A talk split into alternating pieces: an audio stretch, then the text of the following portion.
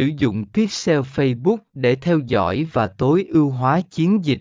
Phần 13 Một trong những lợi ích quan trọng của việc sử dụng Facebook Pixel là khả năng điều chỉnh chiến dịch quảng cáo dựa trên dữ liệu thu thập được.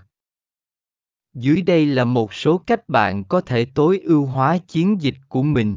Tối ưu hóa mục tiêu chuyển đổi, dựa trên dữ liệu từ Pixel bạn có thể xác định những hành động cụ thể mà người dùng thực hiện sau khi tương tác với quảng cáo của bạn, chẳng hạn như việc mua hàng hoặc đăng ký.